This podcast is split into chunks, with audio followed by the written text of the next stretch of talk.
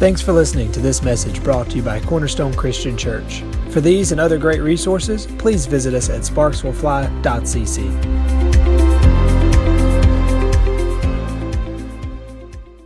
Luke chapter twelve, verse forty-nine. Father, I thank you for the opportunity to preach this morning in this place. I pray, Lord, that you would anoint me afresh. Let me preach good. Let the people be encouraged today, Father. Let the people leave full of hope and faith. Let us leave changed this morning, Father, from this place, God. Father, let us leave, God, just not that we went and knocked out of service, but, Father, that something was changed on the inside of us, God. Father, that we would be able to look back to this day and say at that moment in time in history, my life was forever changed. There was something that began in me. And so, Lord, I just thank you for the call of God upon our lives, the destiny over this house and over us. In the mighty name of Jesus, amen and amen. Luke chapter twelve, uh, verse forty-nine, Jesus said, I came to send fire on earth, and how I wish it were already kindled. Let me read it right here. I got a different translation, so um, I want to read it right here out of the uh, Passion translation. It says, I'm reading the same verses if you want to follow with me. Verse forty-nine, I've came to set the earth on fire, and how I long for every heart to be ablaze with this fiery passion for God. But first I must be immersed into the baptism of God's judgment. I am consumed with passion as I await its fulfillment. Don't think for a moment that I came to grant peace and harmony to everyone. No, for my coming will change everything and create hostility among you. Look at this. From now on, even family members will be divided over me and will choose sides against one another. Fathers will be split off against sons, and sons against fathers. Mothers will be against daughters, and daughters against mothers. Mother-in-laws will be against brides, and brides against the mother-in-laws, all because of me. Uh, as we left on Thursday, we had a meeting here on Thursday, and we left, and we were on the way home, and I was uh, I was driving down the road, and I was by myself, and I felt like the Lord um, just just dropped something in my heart right when I uh, left the uh, right when I left the property. How many members, and I was going to show you the clip, but I, I just want to tell it to you other than show it, you know, because, um, but the clip's uh, very anointed. I believe that God, when the church won't prophesy, God will use Hollywood to speak to us. He'll use Hollywood to prophesy. I mean, God's, listen, the church, the church don't half believe in the supernatural, you know, down here in the South where we're at, but the church hasn't preached the supernatural in a while, so therefore Harry Potter had to come on the scene. Harry Potter's not, there's nothing supernatural about Harry Potter, but there is something supernatural about the God we serve. Come on now. Amen.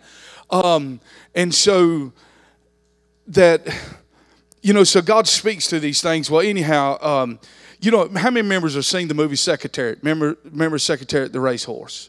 And so at, as we were leaving, and I, I love that movie, and I love that final scene, and I do believe that's a prophetic picture of the church that's going to make tremendous ground, right, and and, and going just bl- just going to blow it out before we leave the earth. Um, if you have an eschatology, that means study of end times. I believe everything's getting worse. I don't agree with that.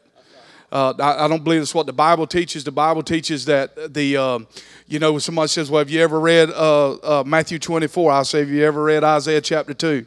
You know, the Bible says that all nations will, uh, I mean, d- just come on this highway of holiness.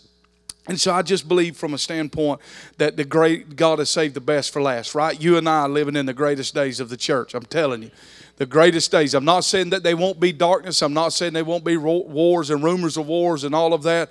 But we know this, that the Bible says, arise and shine, for your light has come. Gross darkness may cover the earth, but arise and shine. That's what the light, that's what the church is here for. Uh, we're, we're here in this community and the other churches in this community. We're beacons of light in this community that the hurting can come in and find real answers to real life problems, right? We're not a people that, are, that escape problems. All of us in here have real problems, but we find a real solution in Jesus Christ. Are you with me? All right, and so in the movie Secretariat, what I felt like that the Lord was speaking, I just saw that movie scene uh, enter into my spirit, and and and I just saw that last race. And you remember in the movie that um, uh, Secretariat, one of the things that they were worried is that he didn't have the stamina to run the race at Belmont. He was quick out of the gate, but he was he, he they just didn't think he had the stamina. And so the horse that was picked to win the race was Sham, and, and the owner of that horse wanted to push Secretariat, um, um, you know, to go ahead and push him hard out of the gate so that when the last leg of the race come in, he would not have the stamina to finish the race. And if you watch the clip, you remember that Secretariat and Sham came out, and Sham was pushing it, and the, and the commentator said that Secretariat, unwilling to yield, is what it says. Said he, uh, if, if you watch the clip, says he's unwilling to yield, and said Sham pushes Secretariat even farther, and Secretariat is unwilling to yield, and then it shows the crowd and whatever, and people says this is a catastrophe. This, you know, no horse can stand this. You know what I'm saying? And then the lady, which is um, uh, playing uh, her, her character is Penny in the movie, she yells out from the stands and says, "Let him run, Ronnie." And I felt like the Lord just told me, uh, just this is the Holy Spirit says, I'm looking for a place that will allow me to run. He's looking for a people that will just allow him to, to run.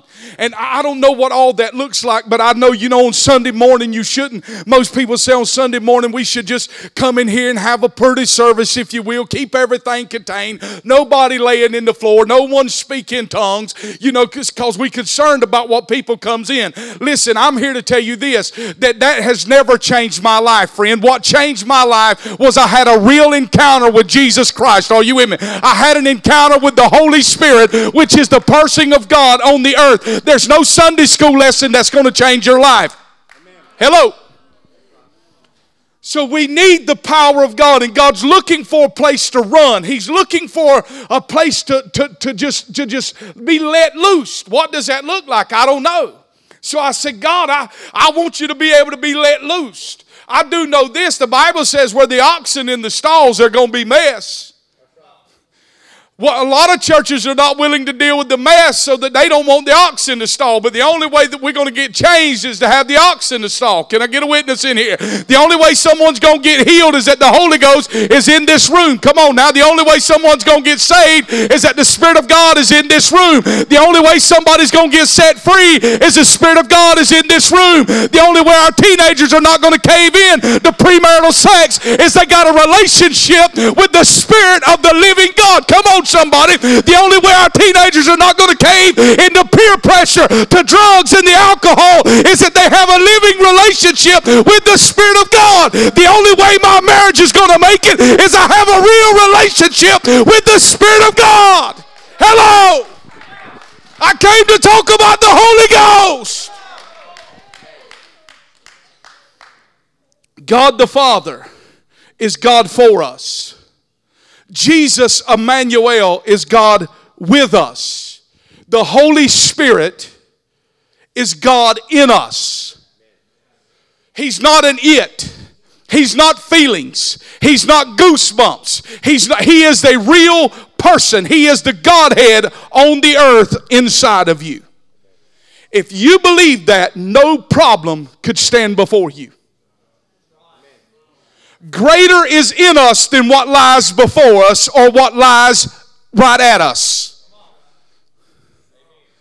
The problem that we have is easy fixed through the Holy Spirit. Now, there's one thing that I know about the Holy Spirit.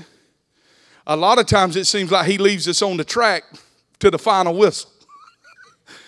God, a lot of times, don't come through when you see the train round the corner down there. We always, God, we want to see you. Well, the three Hebrew boys wanted to see God too. The only way they saw him is when they was in the middle of the fire. That's right. He wasn't revealed till they was cast into the fire. Now let's look at this. If you, if you haven't been here in a while, I'm subject to holler. You already seen that. All right, let's go to Luke chapter twenty-four. I want to read a verse of scripture here.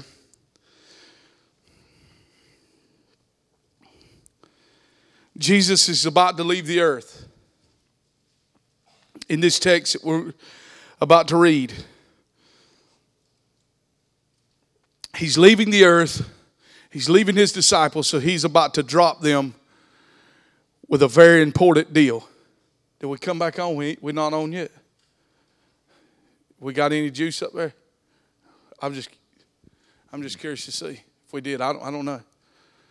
Um, be checking that. Yeah, we got some power. Glory to God. Power's in the house. Power's in the house. Luke chapter twenty-four. Jesus leaving the earth. Jesus leaving the earth. He's communicating to his disciples. Listen. How many knows that Jesus said in John fourteen twelve, the works that you see me do, greater are you going to do? How, how many knows that's in the Bible right there now? The works you see me do, greater are you going to do? Now, if Jesus Christ did the works he did as God, there's no way he could communicate that statement to me.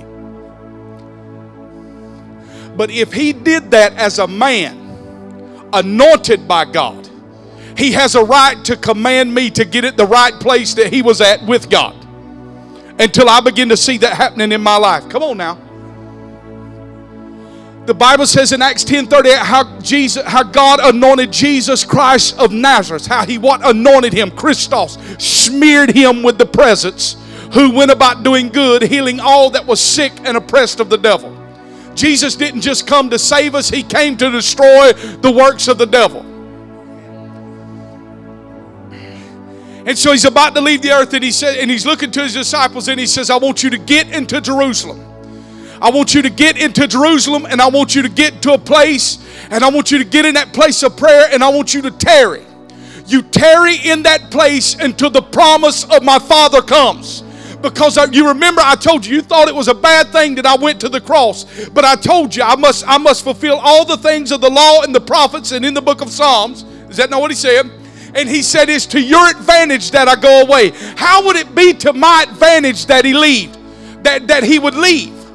But he said, if I leave, I will not leave you alone. Am I in the book? Come on, somebody. But I will send a comforter with you. I'm going to send a companion. Listen to me, single mom. You don't live alone. Come on, somebody. Listen to me, teenager. You're never alone. Come on. Trying to help somebody up in this house. Well, I don't have nobody. I came to tell you, you got somebody. You got a friend that's sticking closer than a brother. Come on, somebody. You got somebody you can call in the midnight hour when everybody else is laying in the bed asleep. You got a main line to heaven, and you can communicate with your elder brother, and the Holy Ghost will take care of you.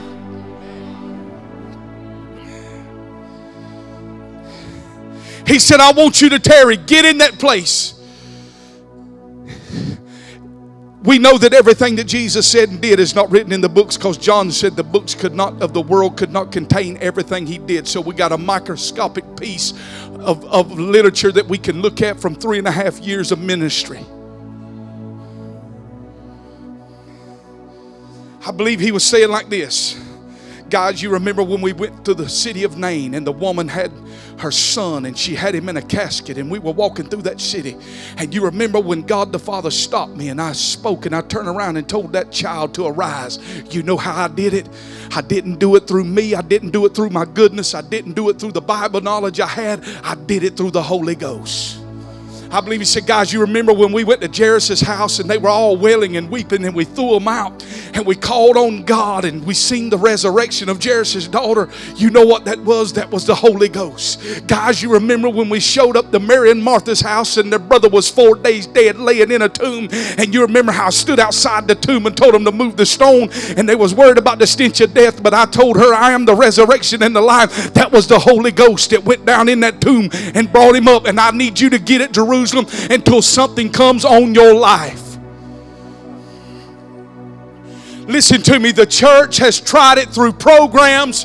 We've tried it through everything. We've tried to have revival through programs. We've tried it through good singing. But one thing we have not tried is laying on our face till he comes, the Holy Ghost. He's what makes the difference, friend. The Bible says in Isaiah ten twenty-seven, the yoke shall be destroyed because of the anointing. If we need anything in America today, we need a fresh anointing from on high. If we need anything in the church in America, it's called the Holy Spirit that needs to be able to run wild in the church.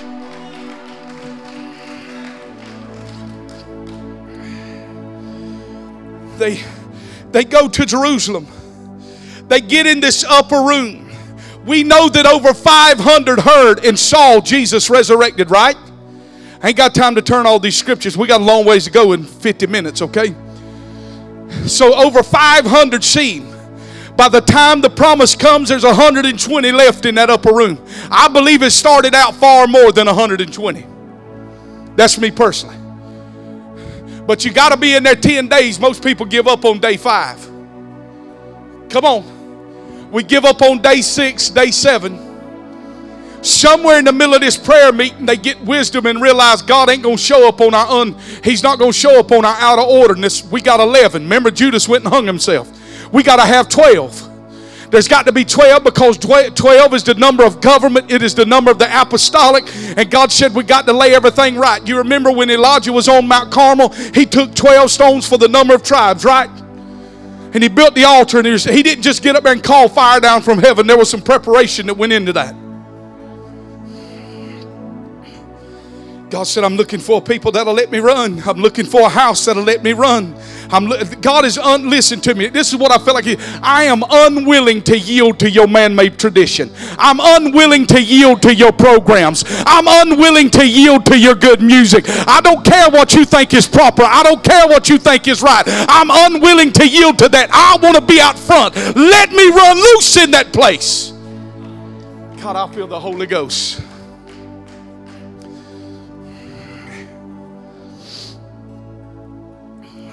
Man, there's so much I want to talk right there. Well, we, we, we want zoo life. We don't want the wild habitat. The wild habitat people gets eaten. Wild habitat, the lion you got there rubbing your hand through his beard, he'll eat you. The zoo, he don't do that. Deer come eat seeds out of your hand. You'll never see that happen in the wildlife. If that was the case, we'd kill thirty a year. Come on now. Back with little seeds, come on. I just jug them with a knife. You wouldn't even have to go buy bullets.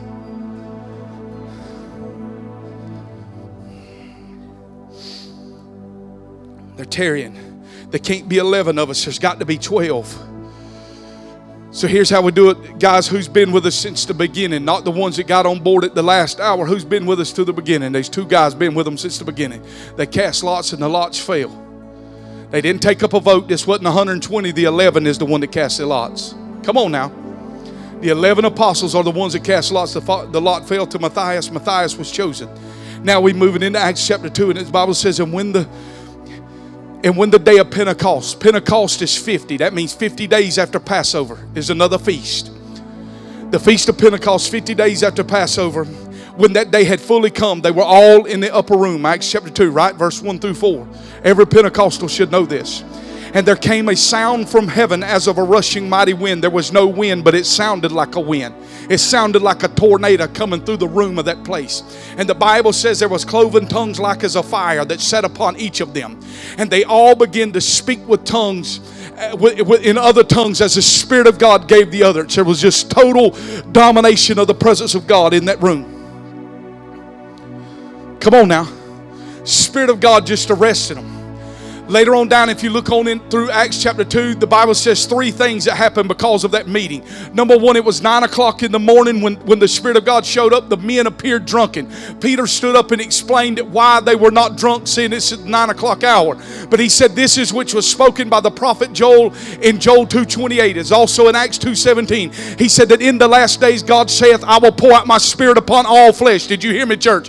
That is not just Pentecostals. That is Baptists. That is Methodists. That is Catholics, that is Mormons. God said, I'm pouring my Spirit out on all flesh. That's in the gay clubs, the nightclubs. I know you don't want to hear. God said, I'm pouring my Spirit out upon all flesh. Come on now. I know this, this is happening right now. I know two boys. I know a boy right now that's preaching the gospel. How he got saved, him and another guy was cutting cocaine on a mirror.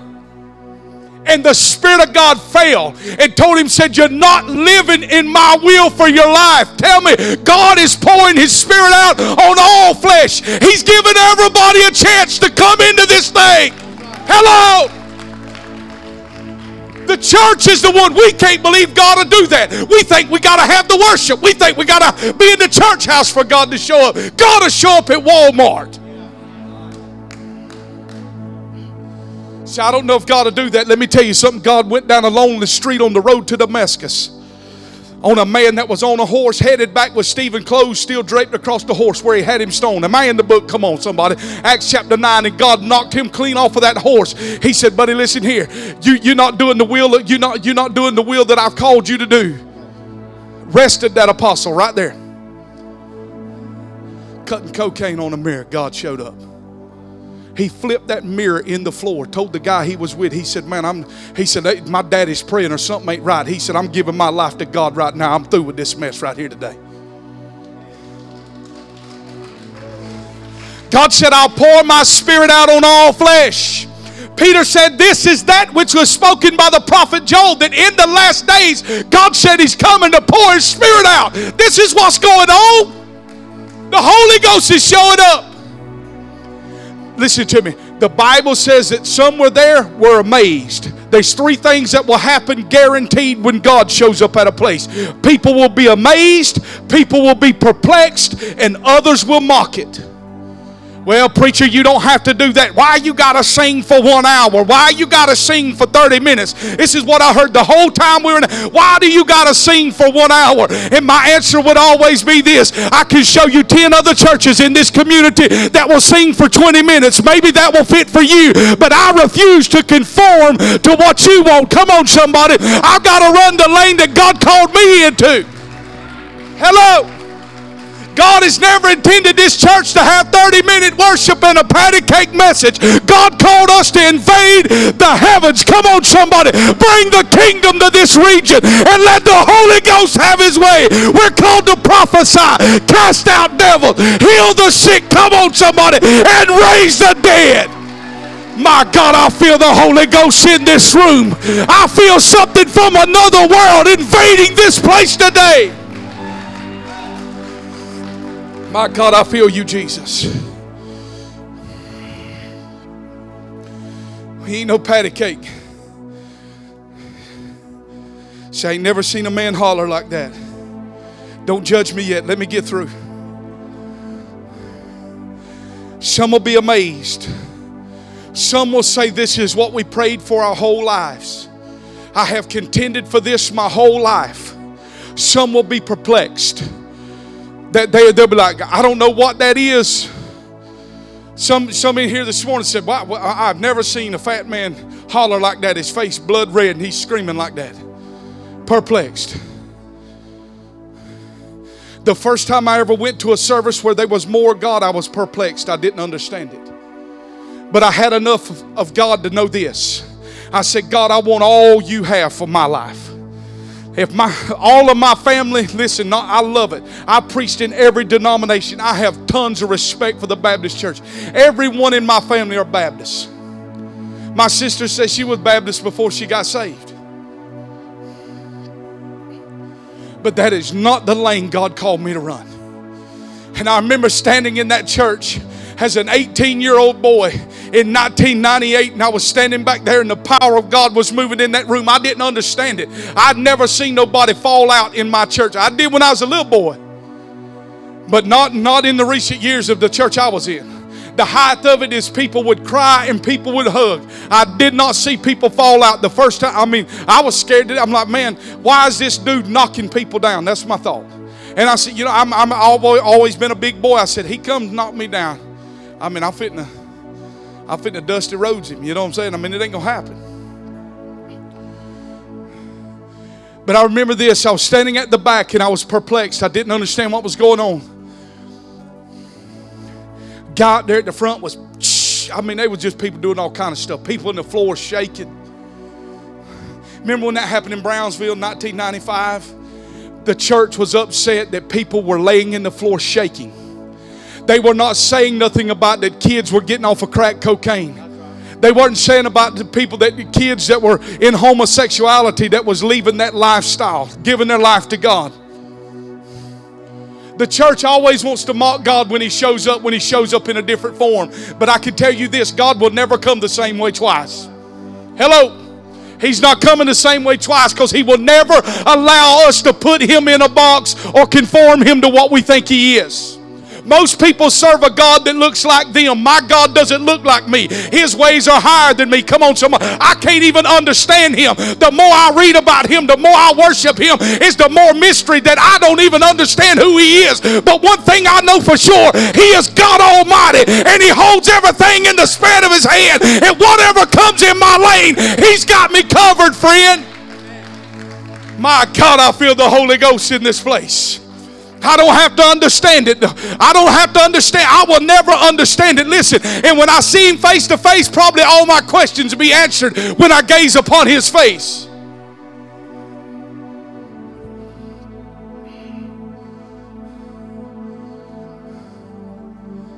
I was perplexed, but I said, God, I want everything you got for my life. I know this, that I'm desperate for you. I know this, I've been in the world. I've drank everything there is to drink. I've smoked what there is to smoke, and it always leaves me empty, God. I'm ready for something else in my life. I'm hungry, I'm desperate, and the Lord spoke back, if you want me, come get me. Listen, you cannot wait for God to bring it by your house, friend. You got to get up and position yourself to get it. The woman with the issue of blood sat down and thought within herself, if I can but touch the hem of our garment, his garment, I know I'll be made well. The next thing she did is she put herself in a position to touch the hem of his garment. I'm not waiting on God to bring it to the Bagley's house. We're paddling the surfboard out there saying, God, when it comes, we positioned ourselves. We've made ourselves ready. Now send the flood. Others are mocking. That ain't God. That ain't God. God would never send laughter. Shows up in Toronto. The church is laughing.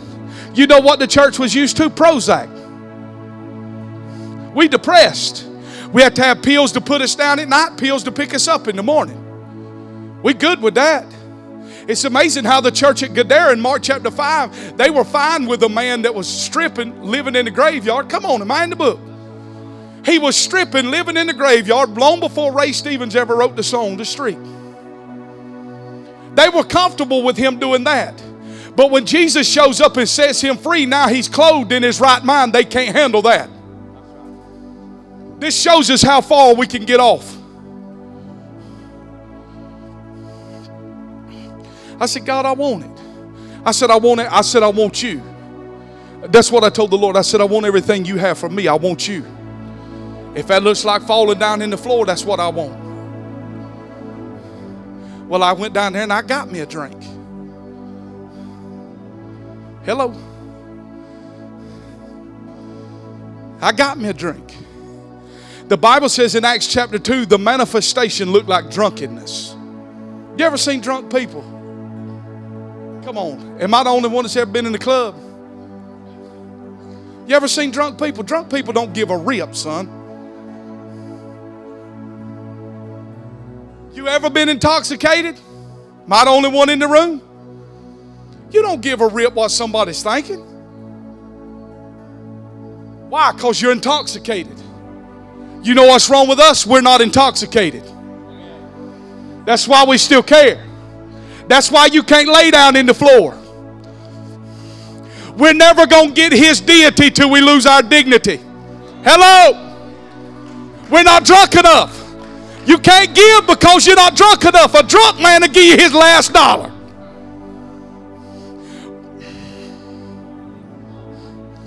You know why I've been there? Man, I got twenty dollars left. We had a neighbor. I'm about to probably break the C D. I had a neighbor. I had a neighbor to come to my house one night. His name was Ernie. He used to help me around my house and stuff. But he, he, he, he, he just drank bad. He come down crying to my house. He come down crying, told me he's going to be in church the next morning. I knew he wasn't going to church. But he come down to my house one night. And he said, John, he said, I ain't going to tell you, I ain't gonna tell you no lie. He said, I'm two-thirds drunk. But I just need ten dollars. And then I'll be the whole thirds drunk. Catherine said, what are you going to do? I said, I'm going to give him ten dollars. And I walked out. And the time I walked out and gave him the ten dollars, he started crying. I'm going to church in the morning. I'm tired of this. I said, you know what? Listen here. I said, I said, the Lord can set you free right now. He said, I'm going to let him do it in the morning. A drunk man don't care. Hello? A drunk man don't care. I can tell you, you can't hurt a drunk man. The reason why we get offended in the house of God because we're not drunk enough. A drunk man will get in a fight and he's still standing in the club. Hello! Gosh. I remember in two thousand five, I went to see Todd Bentley in Birmingham, Alabama, and one thing he said is the church has got to learn how to drink. Let me tell you something. We've got to learn how to drink the new wine of heaven, and we need to get full of it, and we need to run outside the walls of this house intoxicated and spill it over on somebody. So, so they'll be amazed, perplexed. Others will mock it. That's not God. That's not God, because because we know what God looks like. We we know what we know how God moves. Oh, do you? We, we, we know how God has always moved at our church. If God's still moving at your church the same way He did twenty years ago, God's done left your church. Hello. Hello. God is a river. Ezekiel saw a river. He didn't see a pond. He didn't see a lake. He saw a river. And a river is constantly moving. We live by the mighty Ottawa Hall. It doesn't look nothing like the little river that you have here. The little, the little river looks like a slough off the Ottawa Hall. But you know what we have now? We have, we put in parts called the Old River. Why is it called Old River? Because the new river, because the river got so full, it created new tributaries and new, new trenches.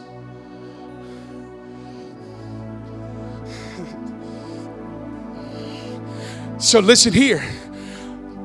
Our job as leadership is just to create some buoys out here.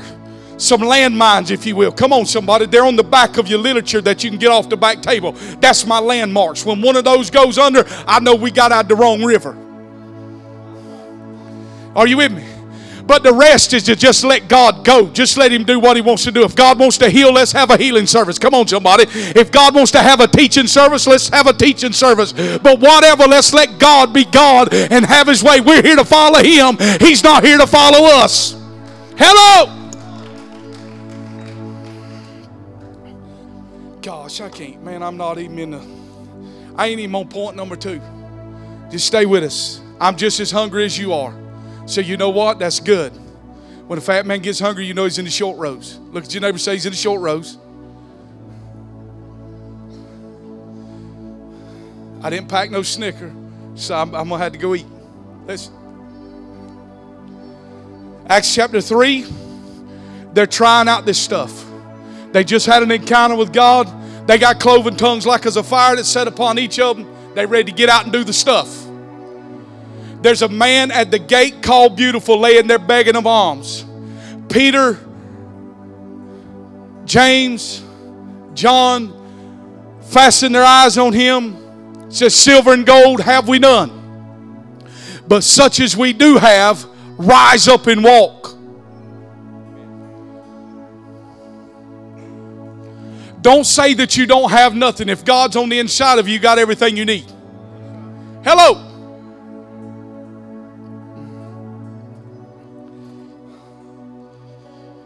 Holy Ghost, come. Holy Ghost, come in a greater way right now, Father, in this room. In this room, manifest yourself upon this people right now. Look, God, let today be Cornelius' house. As the word was being preached, the Spirit of God fell upon them.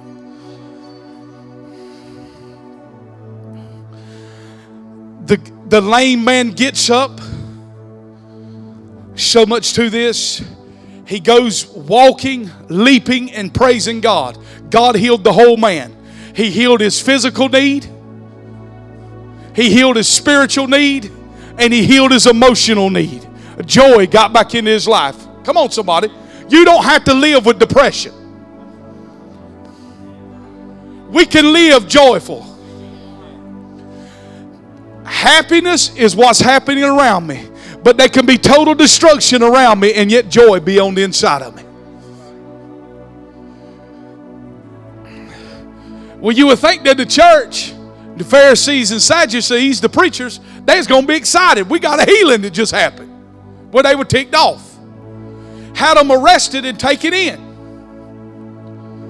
And the Bible says that they, they warned them, tried to scare the daylights out of them. Now think about this. You just left a great prayer meeting at Cornerstone, went down to Sisters to eat your chicken on Sunday. You got a cripple out of a wheelchair, and now the church is upset. And they threaten to beat the life out of you. Notice what they do. They gather at a pra- place of prayer. And they said, Father, you know what just happened a few You it, literally, this is a couple of chapters, but this is a couple of years. Come on, somebody. From Acts chapter two, verse forty-two, and they continued steadfast in the apostles' doctrine, breaking bread from house to house, and God added to the church daily as should be saved. That when it gets to Acts chapter forty-one, when it goes into verse forty-two, that's about two years. Come on. Y'all looking at me like, come on, Rick, just read. We got to read the Bible. It makes, it makes these meetings go quickly.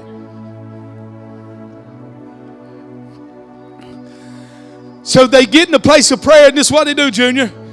They said, Lord, you know, we got persecuted. They didn't like our worship. They didn't like our preaching. And they sure didn't like it when we snatched that man out of the wheelchair. Should we give up? Peter looked and said, Father, I pray this. You remember a couple of years ago when we were gathered in an upper room. They something came upon my life to change my life that day.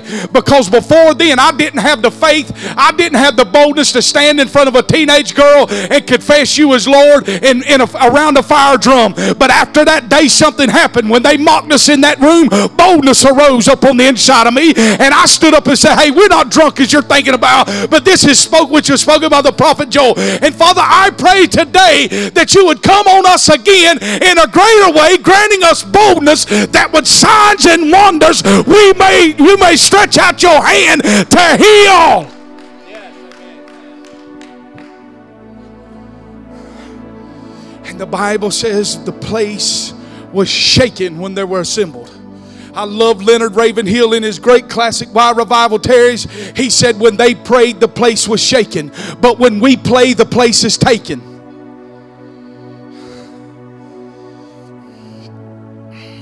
I'm almost done because I can't even get, I can't even, I can't even get to where.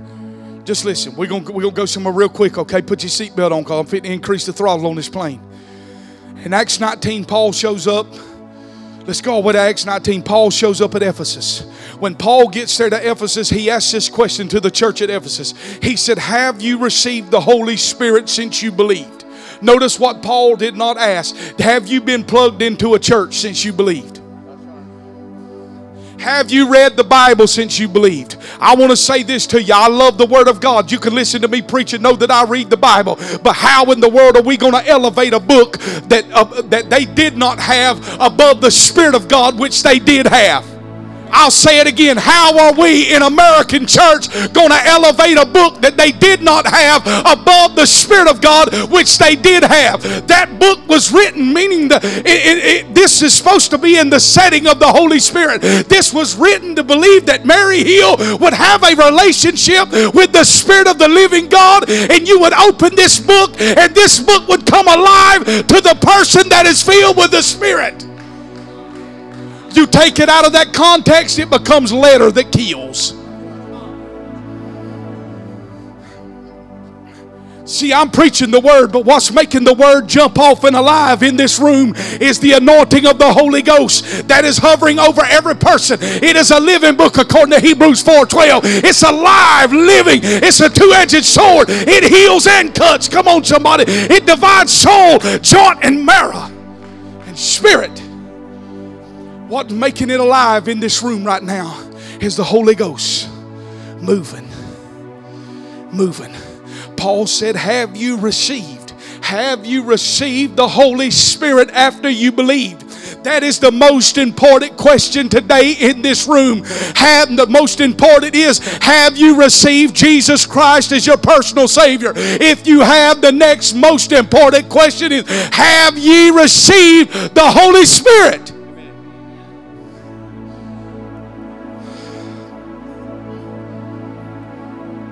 I'm done right here.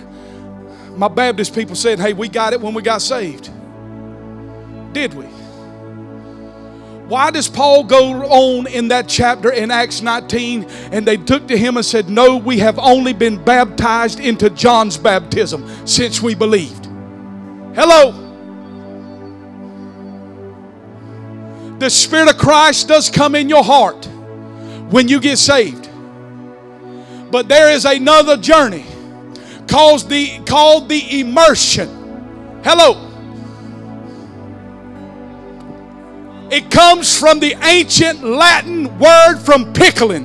How do you pickle a cucumber? You drop it in the juice till it changes. Help me right now. Man, I, I want to run. My job, according to John chapter fifteen, he is the vine. I am the branch. I'm to live and position my life to just draw the sap. Drink it up. My God, give it to me.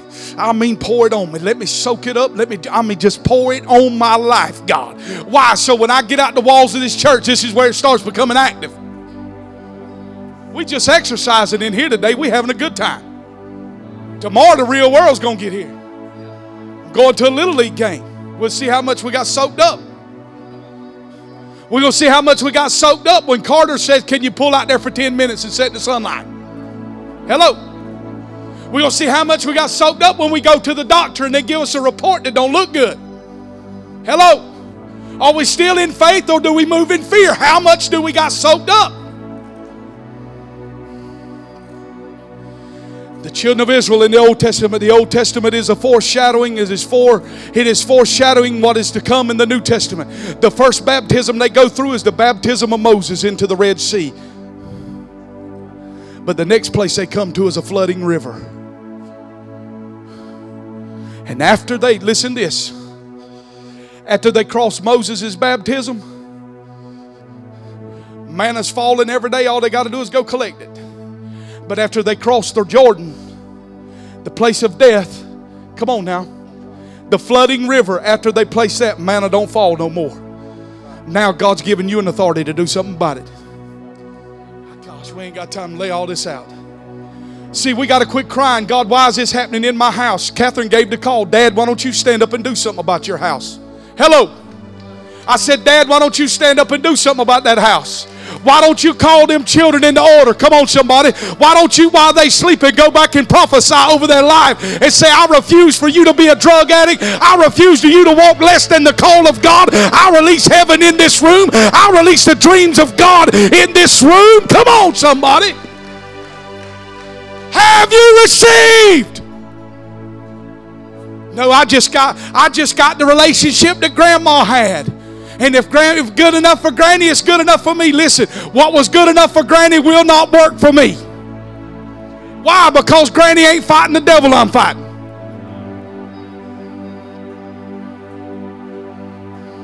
What Granny had, Granny had to worry about if, if, if somebody was going to cave in and go buy porn down at the, at the Lucky Seven. Come on, somebody. Now we got it at our fingertips. Come on. It's a whole different devil. I graduated in nineteen ninety-seven. I didn't know nobody taking no pain pills in nineteen ninety-seven. I seen one person. And it looked like he was climb, trying to climb stairs going down the hallway. I mean, going down the, the, the hallway at school. Looked like he trying to climb a flight of stairs. I said, that looks ridiculous. I'll never do nothing like that. How many of you graduated in the eighties you were scared to death of drugs? Raise your hands. Lord, y'all some wicked people over here. Not too many people scared. Um, Now, what was uncommon has now made common. The Bible says what that they'll call evil good and good evil. We're living in those days. We, do you understand, church? Do you agree with me? We need something more than what we've got in the American church. Do you agree? What? See, and what? Where, where we just want to be theolo- we just want to be theologically and smart. I want to be theologically and smart. I'm not telling you to be ignorant of the Bible. The Bible says we should all study to show ourselves approved. That does not go for the preacher. That goes for everybody in this room. You ain't gonna recognize, you ain't gonna recognize the fake because you ain't never studied the authentic. I can tell you right now when I'm in the presence of Christianese or if I'm in somebody's got a real relationship, because I'm gonna feel the I'm gonna feel the presence of my Father showing up between us when we start talking. But if we communicate and they talking Christianese and God never shows up, listen, that ain't God. Hello. Tell you this, it's a real story that happened in my life. You can go home and Google this. Pretty sure you can probably still find it on the internet. Lumber City, Georgia. Before I met Catherine Schott, I had to have been around twenty years old. It's three boys. Donna's grandson, I know, she can verify this. See, I'm telling you a lie. Dawson's buddy Jeffrey. Remember, he's come here a couple times. He was one of the guys in the truck with me that night. Another guy's name is Calvin. We went to Lumber City, Georgia, because they said in Lumber City, Georgia, that the face of Jesus was on the side of this house. Jesus' face on the side of the house. So we get there that night. Cars way down the street. And there's this line. They, they had like... Uh, Savannah's got a news station called W T O C. They were out there, and just people want to sign in to say where we was at, where we're from. There was from people all over the state, now even out of state, had come to see Jesus on this house.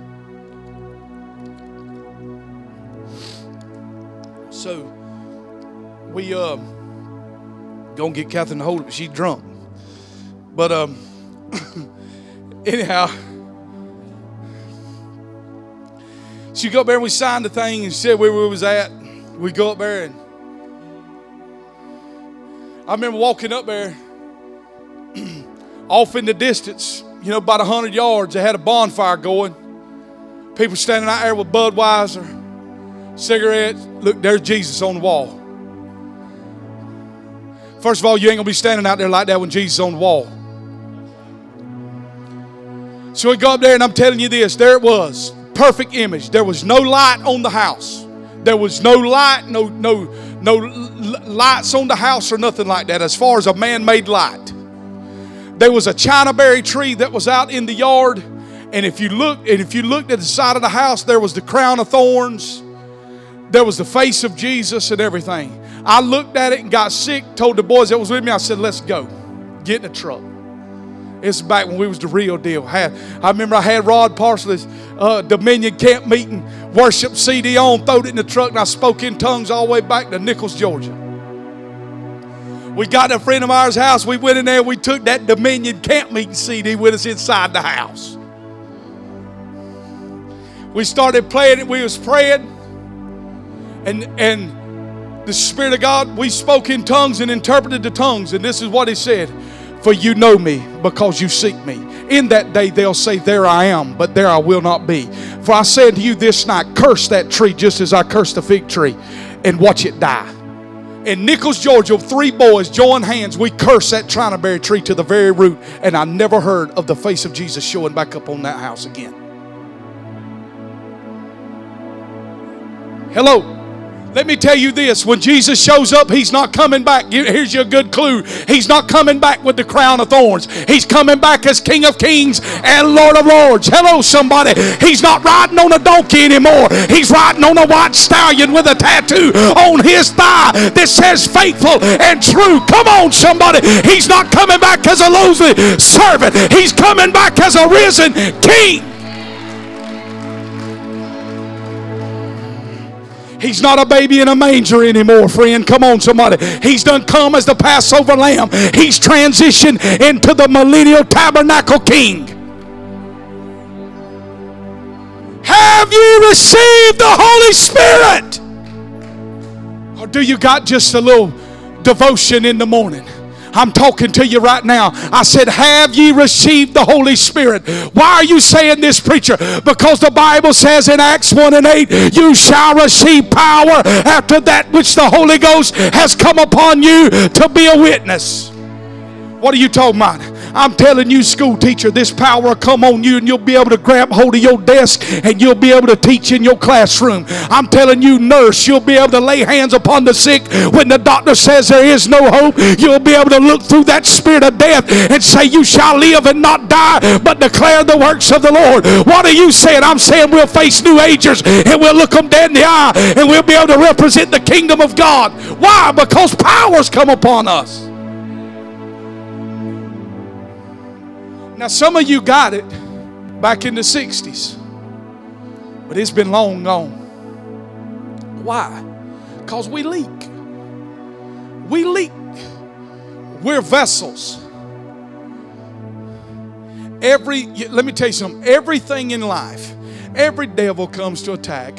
Every marital problem, everything that we face comes to separate us from the vine. And the voice starts saying, you know, let it go. If God was for you, why would you be in that mess?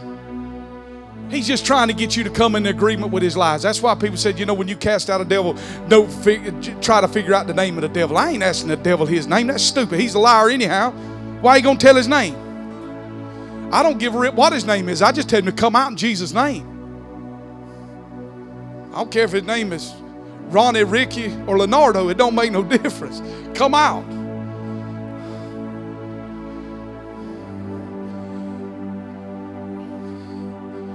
We leak. God, would you come? Listen, this is what I felt like. This makes no sense. I mean, I, that's why I told Junior, I said, I don't really got nothing to say, but, and I always try to be like Rod Parsley, because Rod Parsley said, I didn't come to, I didn't come to say something. I come with something to say. It's different, Harvey, when you come in to say something or you came with something to say.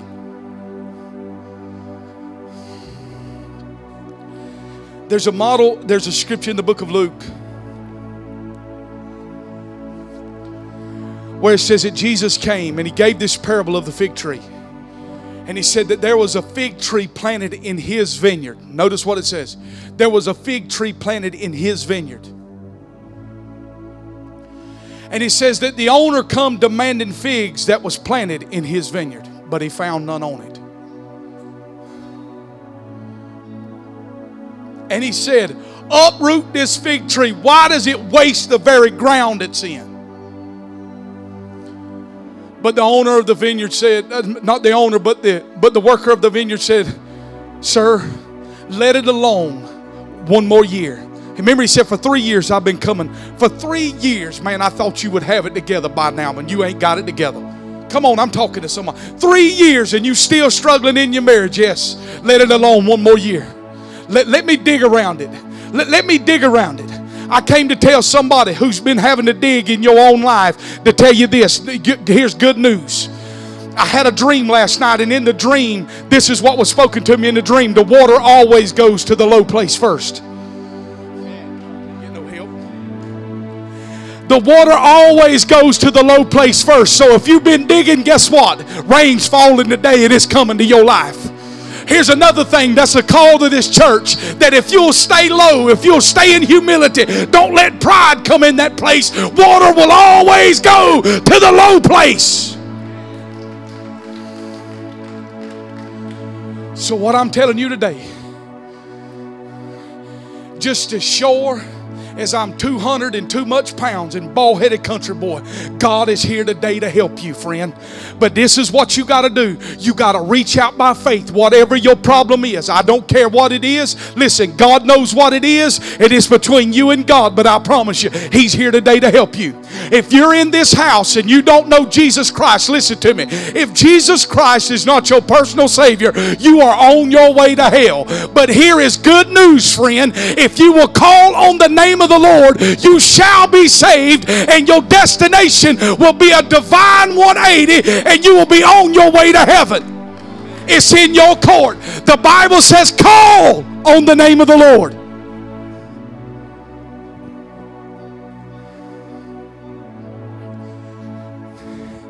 Y'all ready? We played this whole time. The play's developed. Now it's time to push the ball through the goal line. Now let's crank it up. I want you to stand up on your feet. I'm not going to beg you to come. I'm not going to plead with you to come. If you need help from God today in anything in your life, let me say this. If you need God to fill you today, well, come here, Mister Tom Thomas, right here. Mister Tom's going to grab you and probably feel like he's going to pinch your head off. Don't worry about that. Listen, just trust God that he's going to do something in your life. Are you with me? If we don't respond today, you can hang it up. Did you hear what I said? Don't fuss next week when you're in the middle of your problem and you had the opportunity to get it adjusted today. Whether you need healing, whether you need feeling, whether you need deliverance, whatever you need, God is in this house. Thanks for listening to this message. For more exciting content, visit our website at sparks will fly dot c c and connect with us on social media.